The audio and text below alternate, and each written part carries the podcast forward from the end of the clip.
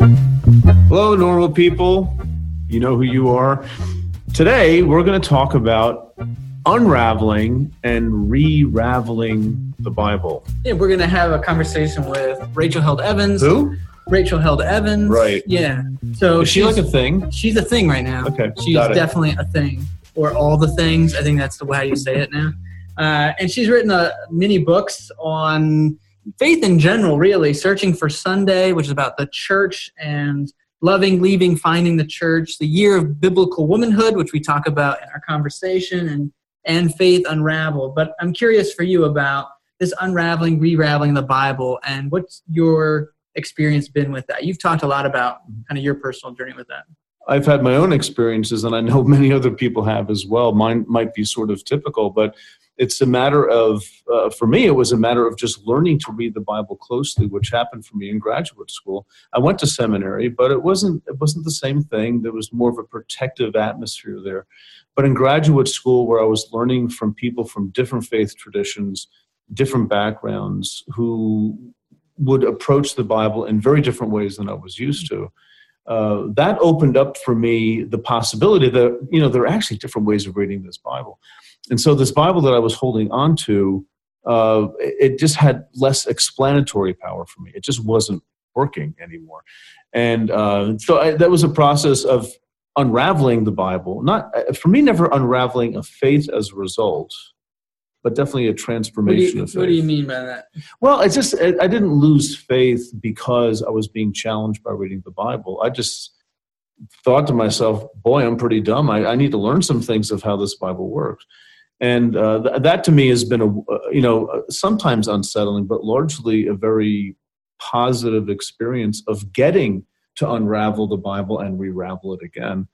Um, and feeling secure enough in my faith, I guess, to do that. I know not everyone feels that way, but for me, it was never a matter of faith. It was more a matter of getting to explore a book that's complicated, that is messy, and that people have been uh, poring over, Jews and Christians alike, for over two millennia. So who am I to sort of solve all the problems quickly? Right. And one of the things we talk about with Rachel, I think that we both experienced was sort of the pressure to keep, you know, when you things start to unravel, oftentimes whenever you're a professor or you're a pastor, it can be a real challenge to admit those things and kind of walk through that uh, process. Yeah, because of the fear involved. Right. right. right. Fear of what people will say, fear of what God will say. hmm Well, good. Well, let's get into our conversation with Rachel.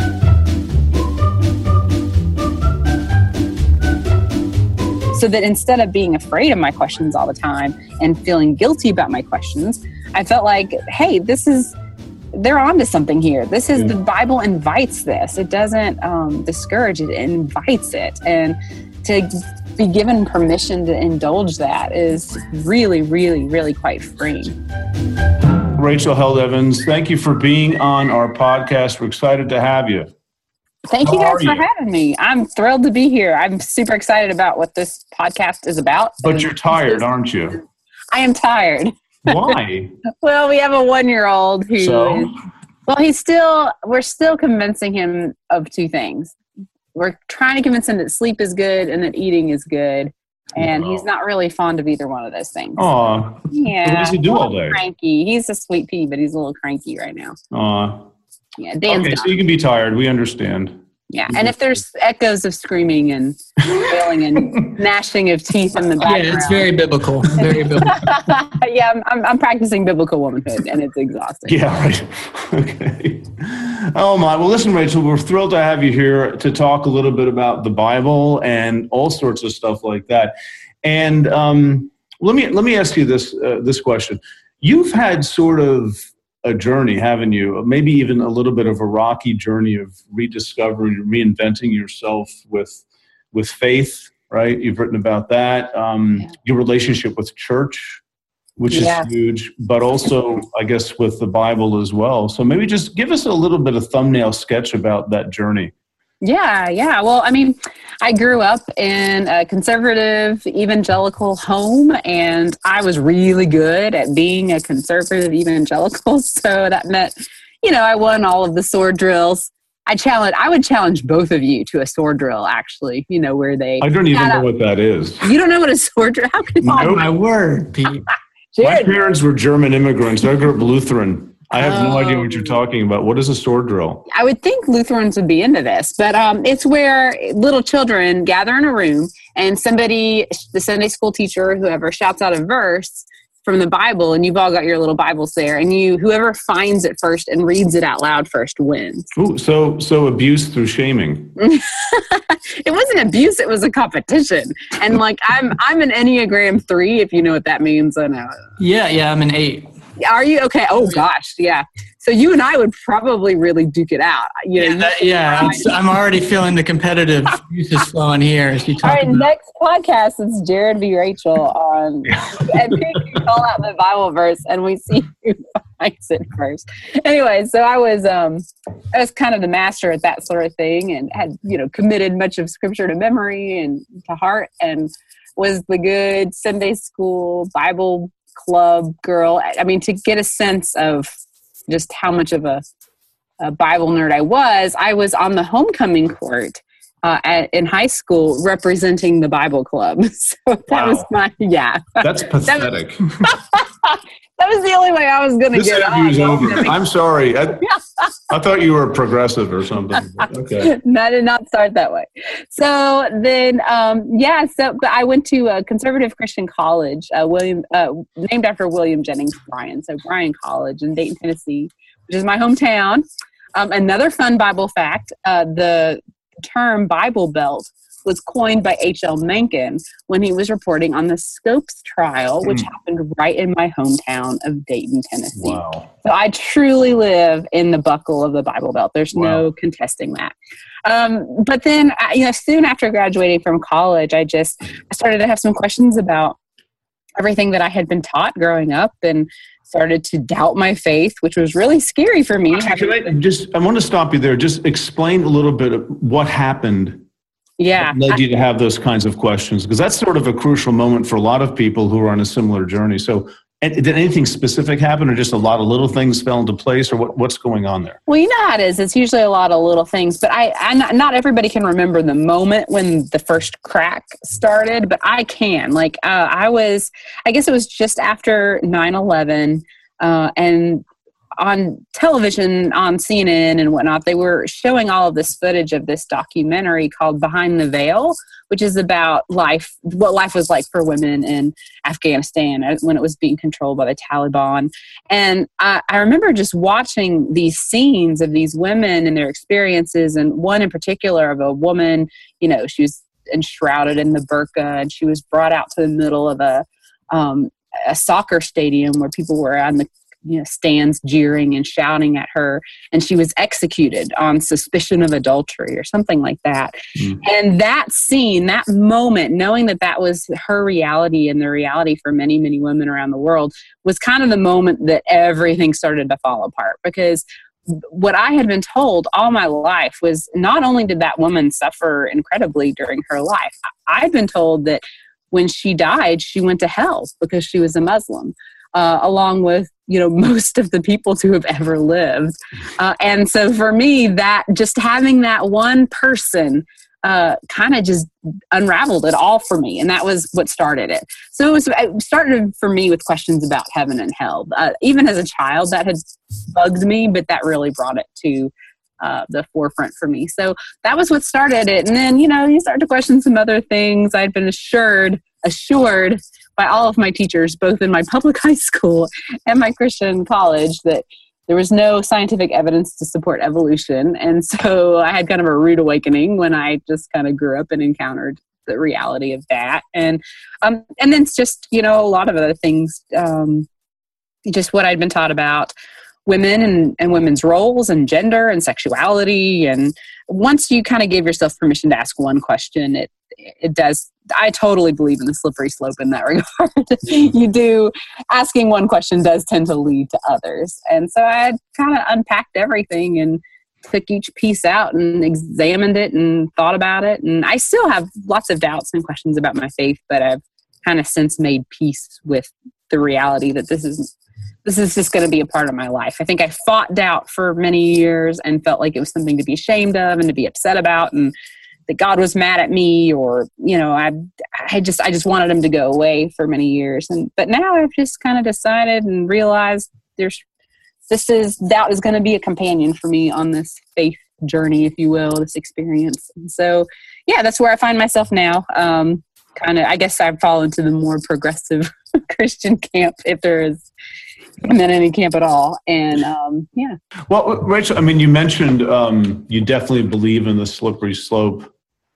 I do too, right? I, I think it it becomes a slippery slope though because maybe we're put on the wrong hill to begin with, and it's easy mm-hmm. to mm. slide off of it.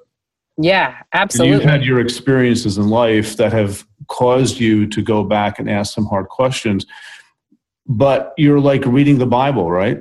You're reading it again. So how how I mean you're you're maybe try to help us understand how your relationship to the Bible has changed because it's I'm, I'm going to assume that it's not entirely negative.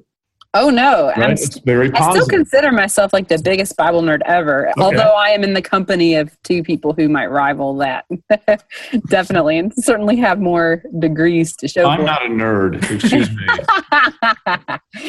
um, but yeah, I mean, I, that was I love scripture and I love the Bible. I love the stories. Um, and I think what, what shifted for me was this. Growing up, I learned to defend the Bible uh, as something that it just it is not. Uh, you know, I was taught to defend it as the inerrant word of God, by which people meant that it was historically and scientifically accurate, that it um, essentially communicated the way that we Western American white folks think it ought to communicate, and um, that it was a blueprint for living, you know, sort of the basic instructions before leaving Earth mentality. Mm-hmm. Um, that, you know, I could turn to the Bible and find an answer to any question that I had. And um, that was what I was taught to defend. And that was the Bible I was sort of taught to love, even though what, what I loved all that time was the Bible stories. And as a writer, I always loved the poetry of mm. the Psalms and um, and just of so much of Scripture is is just Ecclesiastes. It's just beautifully poetic, and um, you can always find these images that just haunt you. So, I, but I, I, always felt like I needed to to defend it uh, to be something that it really didn't turn out to be. Um, right. And so, like a lot of people, I had that crisis where. Um, you know, for me, a big part of it was reading and encountering uh, Joshua and Judges, which you have written extensively about, Pete. But um, you know, that was. I mean, if you want a faith crisis, just read yeah. the Book of Judges. It's all. I mean, that's all you really need. Uh, and so that that started to to to be my issue, I guess, is just you, we had these passages of scripture that were calling for the complete destruction of entire people groups, or yeah. so it seemed, and um, and that didn't sit well with me. And what really troubled me though was less that those were there, that those stories were there and those passages were there, and more that people insisted that I be okay with it, mm-hmm. you know, and the, and questioned the sincerity of my faith because I wasn't. Um, and so that was that was what really bothered me because i felt like i was being asked to sort of disintegrate my faith in a sense like um, yeah sure genocide bothers you in every other context but it shouldn't bother you in the context of scripture. Um, and then you know there were other issues too like the it was pretty clearly that genesis 1 and 2 aren't supposed to be history and um, and so I, I i began to to question all of that. But what has brought me back and kept me in in is really frankly work like yours pete and walter brueggemann and um, others who have shown me that if we understand the genres that we're working with in scripture and understand that they're not you know what they're not science they're not history um, but that god can still use those genres. God can use myth. God can use poetry.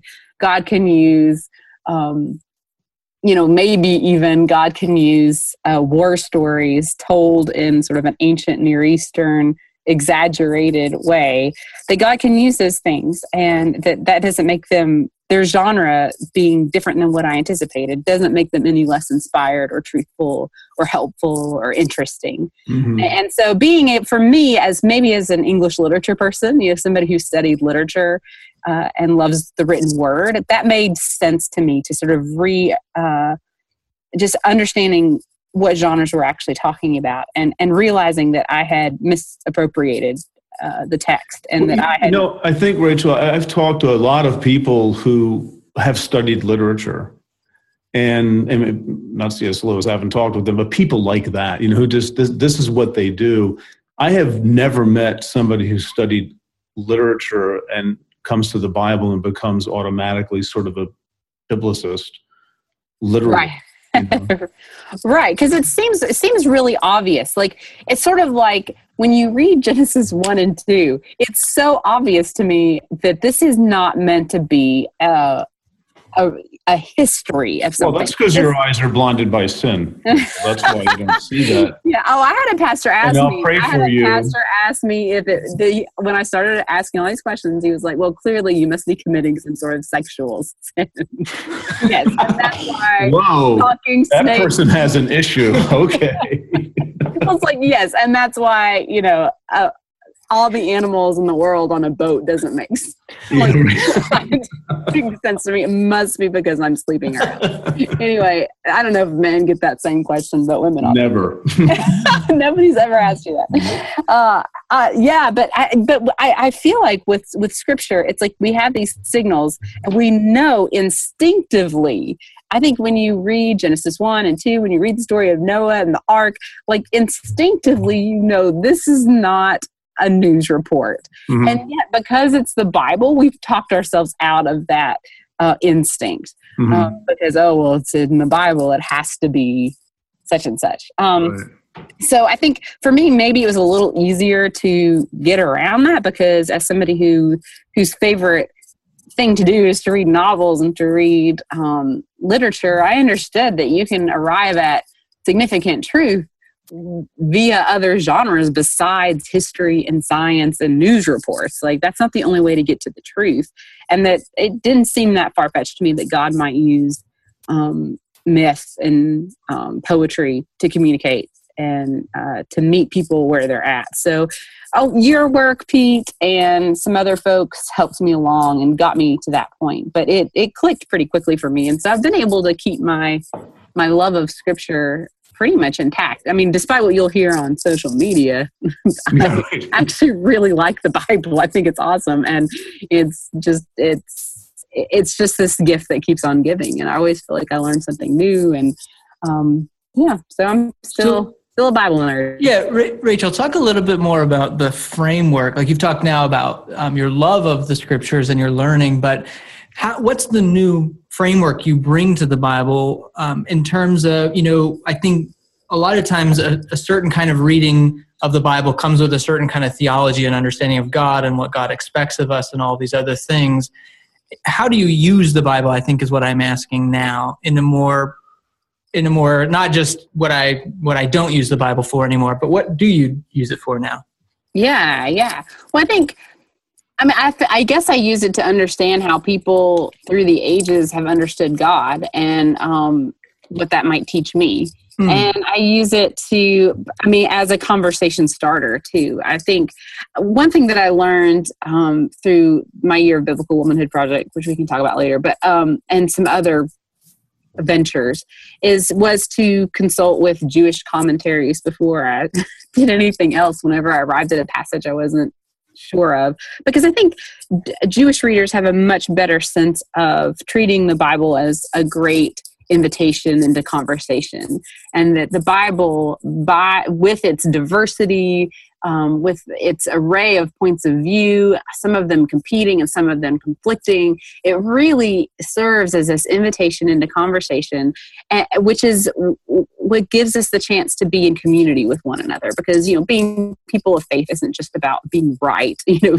being people of faith is about being part of a community, and I think the Bible invites us into that uh, precisely because it's difficult to understand, precisely because it it requires some wrestling.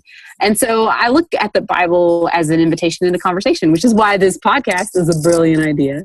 Uh, and also, I think, um, you know, when it comes to interpretation, uh, putting Christ at the center of, of that interpretive process and recognizing that Jesus said, you know, he came to fulfill the law and that, um, you know, love the Lord your God with all your heart, soul, mind, and strength, and love your neighbors yourself, all the law and all the prophets hang on those two commands.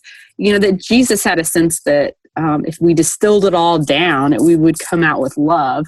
And so I think that's a, a good hermeneutical, I guess, approach. Uh, one that I, hmm. I guess, I use is to to try and see it through um, with Christ as the climax of the story of Scripture.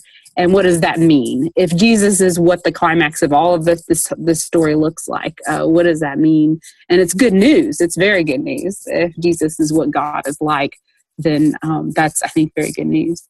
So that's kind of how I, I approach it today, is as a, a great conversation starter and as um, the story that ultimately points us to Jesus Christ. Yeah, it, it works I mean, how, how, do we put it? It's like the Bible is almost like a means of grace that opens doors where in community we can commune with God and mm. experience mm. God mm. rather than, you know, a rule book or something like that, even though there are rules in it. Right. But we, it's, it's, that's not, that's not the heart and center of what it's about. It's, it's, it's too messy, right? To, mm-hmm to to just sort of use in a I mean you've you've made some big shifts there then. You know the way you're talking now is not the way it would have gone down in high school. Oh no. For college right? Yeah. No definitely not. Um, you know and and I spent so many years trying to defend scripture. Uh, it was so funny too when I was first asking all these questions and, and wrestling uh, people would always point me to this I don't know if y'all have heard of this book. It's called I think it's Gleason Archer or Arthur, Archer Gleason. Gleason Archer, yeah. Gleason Archer, and it's Bible like called the yeah, the Encyclopedia of Bible Difficulties. Volumes and, one, two, three, four, and five, or whatever. Yeah. And it's this massive, super thick book, and it's like it's the worst thing you can give a skeptic because, like, I didn't even know half of yeah. were in there. Like, I didn't know there were that many problems. So there was always this sort of like move along, nothing to see here approach yeah. that people had that always made me very suspicious uh, mm. as far as you know in responding to my questions and so it's almost like yeah that, a big problem for me was just was not just the questions it was how people were reacting to my questions with like this very obvious sense of fear mm. and fix it fix it fix it get over it get over it genocide's fine when God says to do it. You know, just that really troubled me. It was more the reaction than anything. And I will say I'm very fortunate because I did not get that reaction from my parents. Um, mm. You know, I grew up in a very conservative evangelical culture that sometimes veered into fundamentalism, no doubt. But I was raised in a very, very grace filled home home where my father, who I thought knew everything about God because he went to seminary and, you know, he had a, yeah. a master's of divinity, which I thought sounded really, really fancy.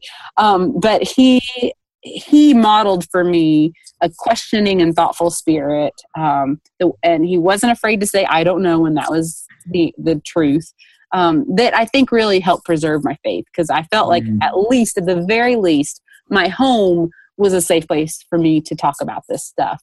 Maybe my church wasn't, maybe my friends circle wasn't, maybe my school wasn't, but I could come home and have some real honest conversations without fear. So I feel very fortunate about that. Not everybody has that uh, to fall back. No, I mean, we talk to people all the time that, I mean, we had experience, you know, along with people who, who tell stories of how you know they can't talk to their family anymore mm. you know and it's mm-hmm. that's just horrible you know because you know they have no community mm-hmm. and when you're isolated you know it doesn't take long before you start just going off the deep end about stuff but that's having parents like that i think a lot of people who know your story or who are listening might be saying gee i wish i had that I know. And if there are people listening who are those parents to others, though, like, thank you. Like, you're doing the right thing. Yeah. Well, let's talk a little bit about that fear because I think, I think that's really important because in, you know, when I, when I was a pastor and, and in another context, I witnessed that it wasn't this,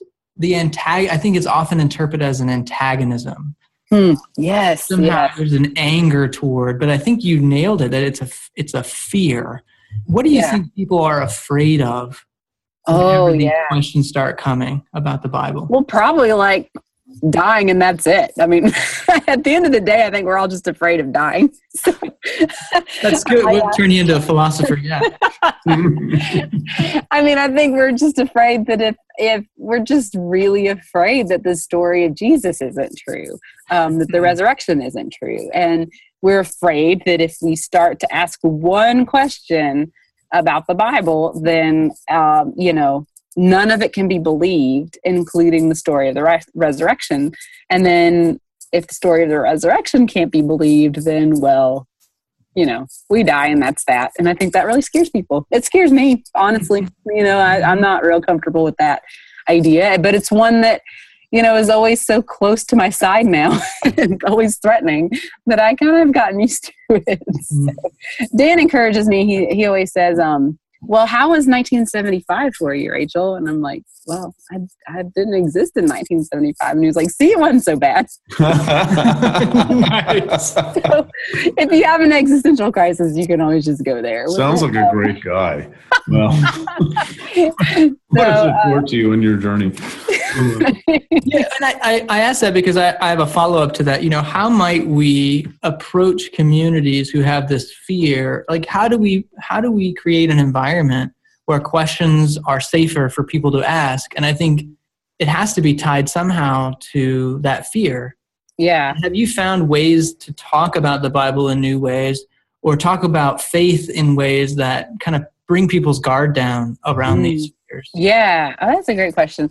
Um, one thing I think that really helps is if if in a church, if the leaders of that community are sort of willing to go first and kind of share their own questions and doubts, um, and just you know, oh, this story includes some details that are very unsettling. I mean, some people have never heard a pastor talk like that, mm-hmm. and it's such a relief to know you're not alone, and also to know that. Um, you know, the, the, even your pastor could have these questions, and or even your Sunday school teacher.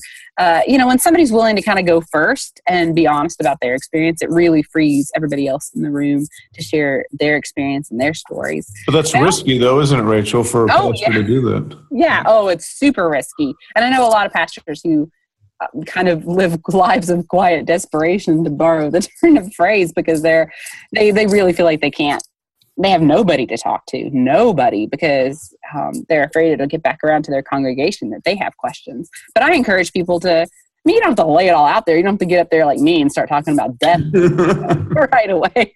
But you know, to, to, be be more honest. And then I also think that humor uh, can be really effective. Pete, you've done a great job with this in your writing, uh, where you know just you know being telling a story in kind of a funny new way or just you know my year of biblical womanhood project really i, I was trying to bring some humor to yeah. the notion of biblical womanhood and biblical manhood um, and and that actually can be really disarming for people if, if you, bring attention humor to the, the conversation and let everybody relax and laugh a little bit and not take yourself so seriously and not take yourself as an interpreter so seriously be honest mm-hmm. about your own mm-hmm. questions and and and you know if something strikes you as super weird just like say it. This is a super weird bible story. Um and then yeah. Yeah so honesty and and when leaders are willing to go first and a little bit of humor i think all of that can create a, a, a better atmosphere for conversation. Yeah. I mean humor helps because it makes you vulnerable and it gives people permission to participate in that. And uh, you know, imagine if your eternal destiny doesn't depend on how you interpret the Bible. That's a relief.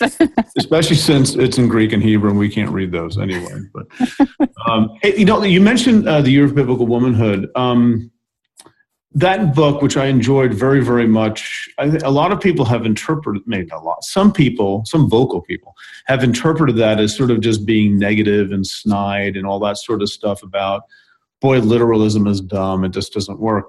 But you gained a lot of value in your own thinking, I think, about your faith and about the Bible from that experience. And maybe you know give us a couple of snippets of of uh, what that process meant to you in terms of maybe your reconstruction or your re-raveling of your faith so to speak. Yeah yeah.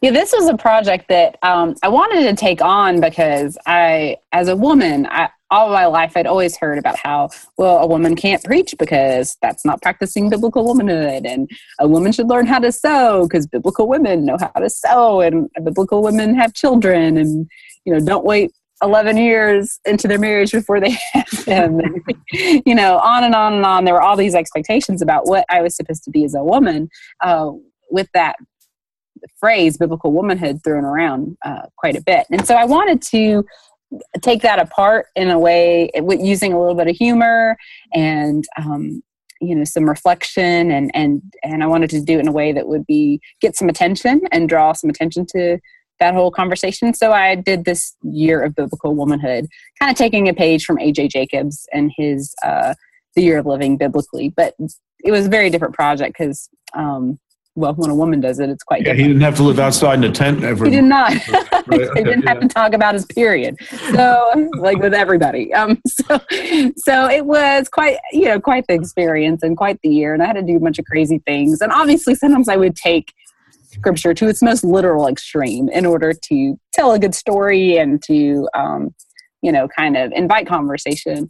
Um, but what i learned throughout the year i mean i learned a ton throughout the year but but one of the big takeaways was was i spent some time investigating the stories of women in scripture. And what was super interesting about that was that none of them looked exactly the same. Like none of them it wasn't like you know scripture gives us this blueprint for how to be a woman and then every woman in scripture follows that mold um, it's quite the opposite, actually. There is no blueprint, and everyone, their women are celebrated in Scripture for having completely different lives. I mean, you can look at like, like some have two babies, some have eight babies. Right. They're so different. Some There's have not one way. and some right and some some are one of many wives and some cover their heads and some don't i mean like a good example is Yeah. you know the proverbs 31 woman is always held up as this model for true biblical womanhood um, and you know the expression that's used there is eshet hile i'm not sure i'm saying that right but woman of valor in hebrew but that same hebrew is used to describe ruth who looked whose life uh, looked nothing like the woman in Proverbs 31. You know, Ruth was poor. She was a foreigner. She, um, she, she, she was widowed. She didn't have any children. Uh, and yet she's described in the same, with the exact same terminology as the Proverbs 31 woman and celebrated for that. Uh, so th- what I took away from that was a, a new appreciation for, we have, it can be hard as a woman reading scripture because you sometimes feel like there aren't a lot of um, stories that you can relate to and stories that are encouraging rather than discouraging.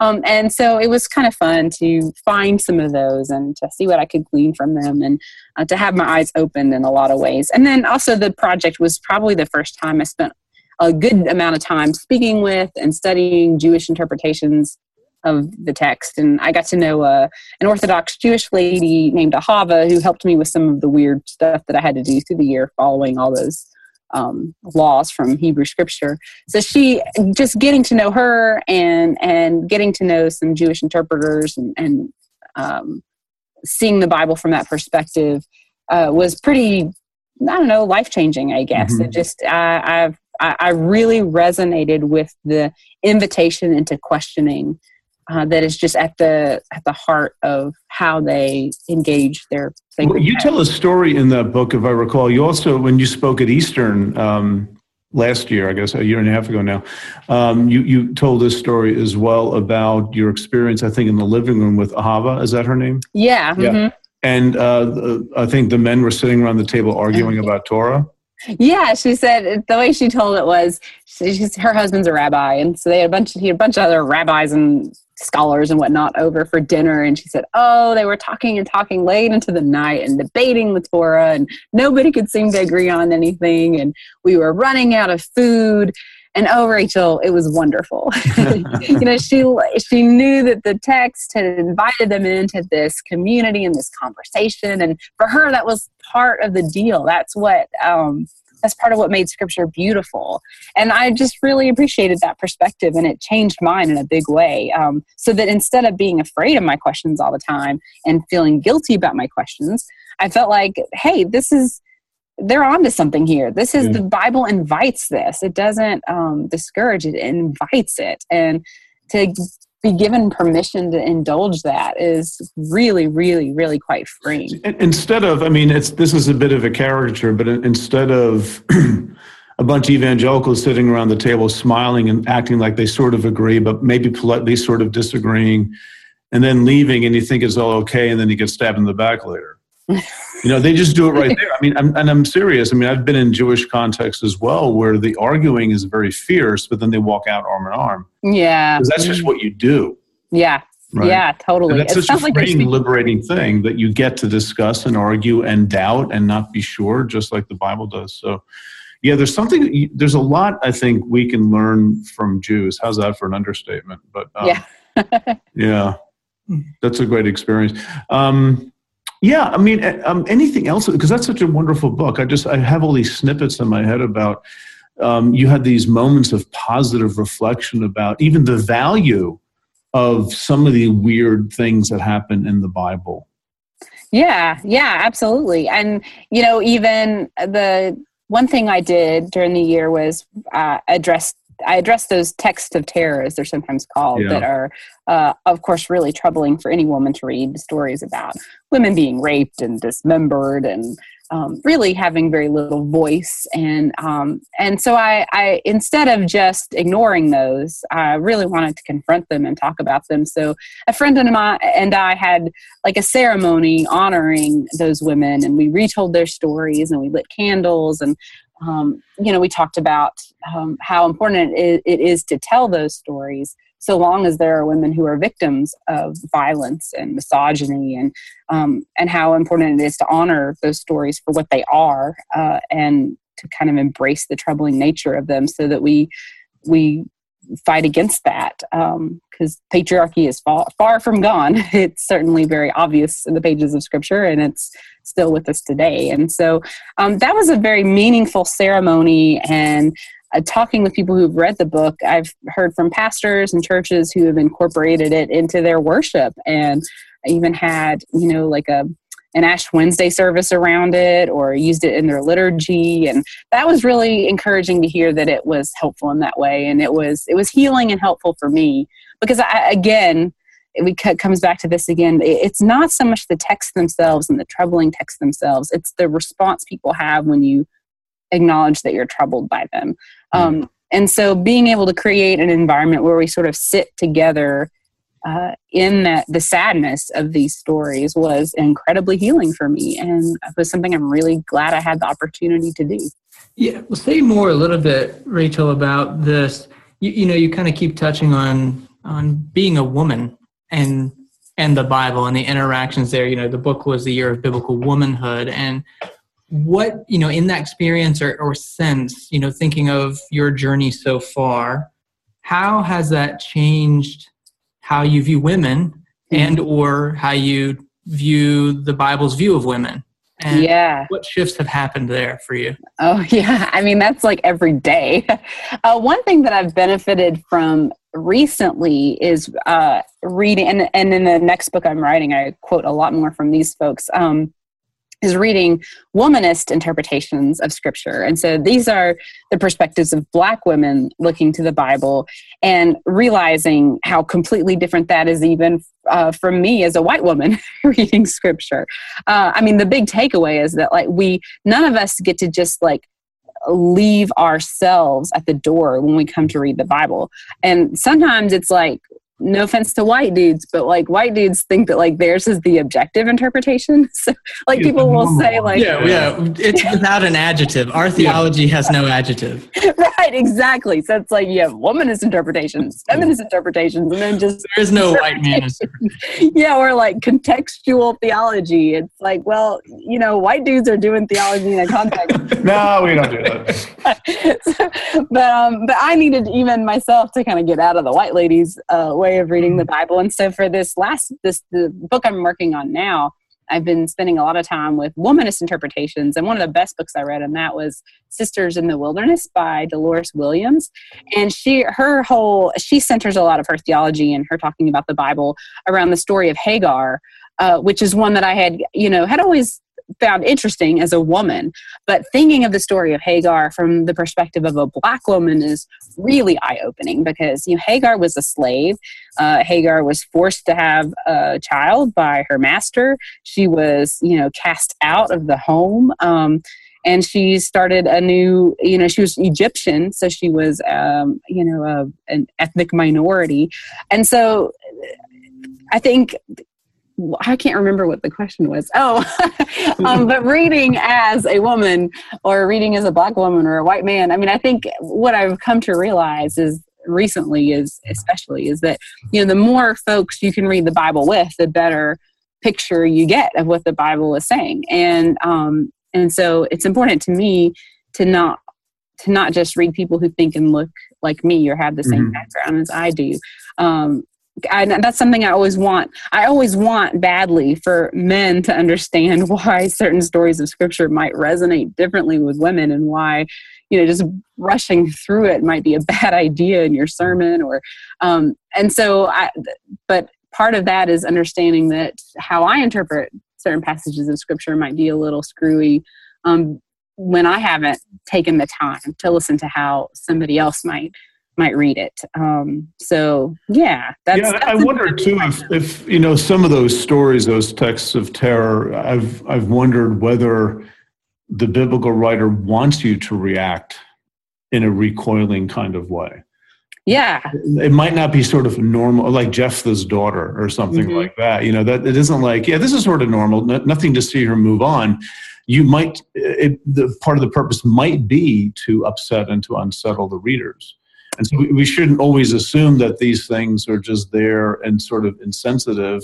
It's like you're saying, Rachel, it's how they're used, it's how people respond to them that becomes maybe more of a problem than some of these texts themselves. Yeah, exactly. I mean, a lot of the texts of terror come out of Judges, which was not like, it wasn't like Judges is bragging about how great things were. Right. you know, it's not like it's endorsed exactly. But yeah. then it's not it's not condemned either. And I think that's what a lot of women struggle with. Right. Is we like to see like a little verse at the end, like, you know, and that's why this is my patriarchy is terrible, everybody. Like I remember guys. And that's why you always leave a note. Like and this is why patriarchy yeah.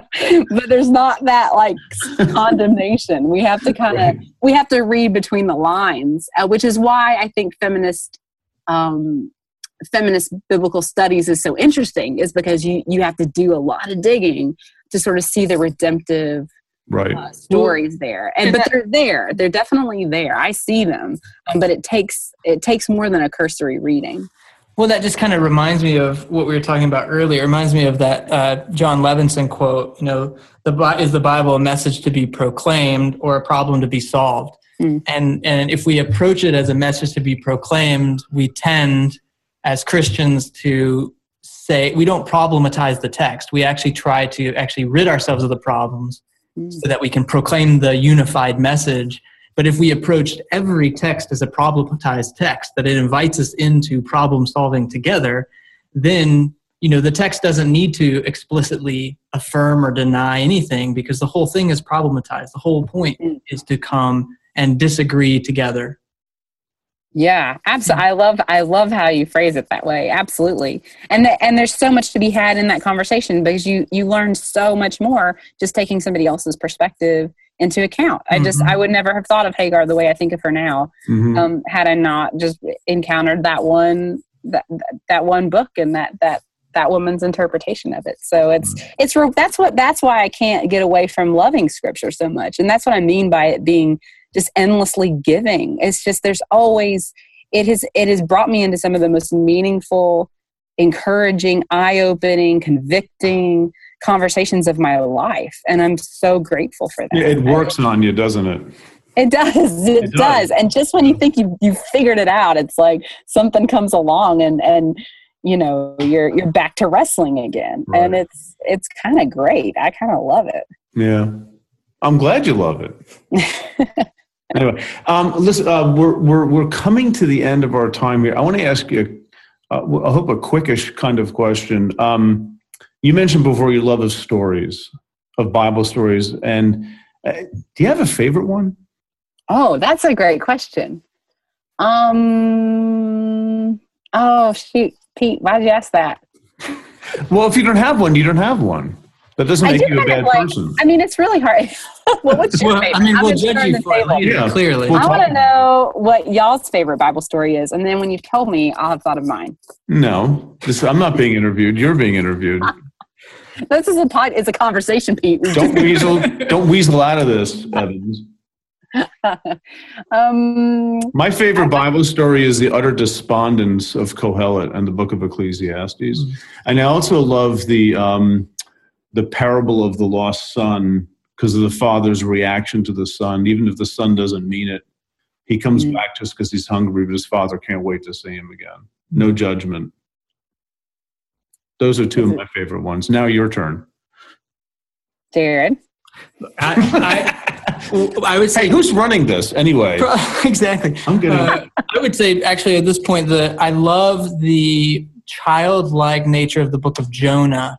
It's so surprising. The story is so Hmm. surprising. If you read it in the Hebrew and you understand the twists and turns, it reads like a, a fairy tale, but with this super rich and profound implication that I think that I would actually tie to the parable of the, the, the prodigal son. Um, so I would say Jonah for sure. Oh, that's a good one. Um, I mean, I'm writing a whole book right now about Bible stories, and I still I don't know. I don't know which one is my favorite. okay. You don't have Let me to have think a about it. Let me think. I'll come up with something by the time we're totally Talk done. about anticlimactic Nope. here at the end. I know. It's I know. I know. She Are you gonna ask everybody that question? Because You I would like to know. just just say what I tell my students to say. If I if people ask you a question about the Bible, if you don't know the answer, just say Jesus. Okay. Yeah. Jesus or Walter is Brueggemann. story. Brueggemann. As, as whoever, whatever Walter Brueggemann says is his favorite. yeah, That's nice. also mine. oh gosh. Well, listen, Rachel, it was really great to have this talk with you. Had a lot of fun, and um, why don't you tell us quickly uh, what you're working on? Keep alluding to this book. It's not going to come out for a while, but uh, what is it? Yeah, it's a book. I've called it Bible Stories, actually, which Cool. makes the answer to that last question. Wow, this one's going to tank, Rachel. You're going to sell about 40 copies of this one. um, but it's about um, kind of my own experience with the Bible. Uh, and th- I will say this book is probably not coming out for another year. It's it is. I'm turning it in two years late because life got a little crazy with the kid, and um, you know, just the last book was you know I had a lot to do around that. So, um, but this is one that I'm really excited about, and I'm really enjoying writing. So, uh, what I do is I retell some familiar Bible stories in uh, some creative ways. Um, so, retell Genesis one and two, and uh, the story of Hagar and the story of Joshua and the Battle of Jericho and all that. Kind of retell those stories, and then um, uh, I write about how we might understand the genres of these stories and how they're not completely unlike uh, origin stories and war stories and deliverance stories that we have in our own culture in our own lives. Um, so the, the goal is to kind of help um, recover that joy and surprise um, Mhm. around scripture um, the way that I've experienced it myself over these last few years. So it's a little bit less personal than some of the other things I've written. It's a little less of a memoir, even though I tell my own story with the Bible. It's a little bit, um, and I, which is good. I, I needed a little break from memoir, you know, to have a kid and process the, that whole experience. Well, your memoir is going to change, Rachel, in a few years. I know. it's definitely, definitely going to change. Um, so Help me I'm dying. That's your next memoir. I will say, like, I quote both of you quite so extensively in this book. It's embarrassing. It's, I mean, it really is. Like, I've had to, I had to go through and very deliberately take some quotes out because it started to sound like fangirling or something. It was out of control. Uh, I'm so so so grateful for your work um, because it really helped me understand the, the various genres that we're talking about in scripture and um, and I think it really enriched how this book is coming out. So look for I, you will be you'll be very heavily footnoted in this book, and I hope you will take a, a read when it's out. Oh, Absolutely. goodness, of course I will. Um, okay, and for people who have been alive for about two weeks, uh, tell them where they can find you online. Oh, um, you can find me at rachelheldevans.com. And my Twitter handle is Rachel Held Evans. And my Facebook page is Rachel Held Evans. so I'm, I get an A for consistent branding. So Yeah. if you know my You're name, sort of into yourself there, aren't you, Rachel? that was actually Dan's idea. He encouraged me Ah, like the it's, same. it's a good idea. yeah. It was actually a good idea. I, And I you're had sort of these- active on social media too, I hear. Yeah, I've been kind of, yeah. And you I'm not, talk about I'm not politics. proud. I'm not necessarily proud of everything I've said on Twitter. Who is? Who, it wouldn't be Twitter if you were. no, a couple of days ago, I had to apologize twice in one day for some things I said on Twitter, and somebody was like, "Rachel Evans is giving us a master class on humility," and I'm like, "Actually, no, I was just being an ass. Like, it's not." you have to own it sometimes. So yeah, in this political climate, um, yeah, Twitter and Facebook are not always my friends. yes. I'm there. All right, Rachel. Well, listen, thanks again. We appreciate your time here. I had a great time talking with you. Oh, thank you guys. I'll think of my favorite Bible story and send you an email. Email us. Yeah, thanks. See you, Appreciate it. Bye. Bye. Thanks for listening. Be sure to check out Faith Unraveled or Year of Biblical Womanhood. Uh, you can find Rachel online at rachelheldevans.com. She's also very active on Facebook and Twitter. You can follow me on Twitter at jbyas, J B Y A S. Or if you're tired of Ja- Jared, you can follow me on Twitter at Pete Enns and also on Facebook at Peter Enns. And you know, if you got some time, check out my website, peteenns.com. And there you can see some of my latest books and uh, sign up for my newsletter. Why wouldn't you? Right? That's sort of a bucket list thing. You need to sign up for my newsletter and see my speaking schedule. And most important, we can continue on my blog conversations like the one we just had. Thanks again, everyone, and we hope you join us next time where we will be talking with the man, the myth, the legend, Walter Brueggemann.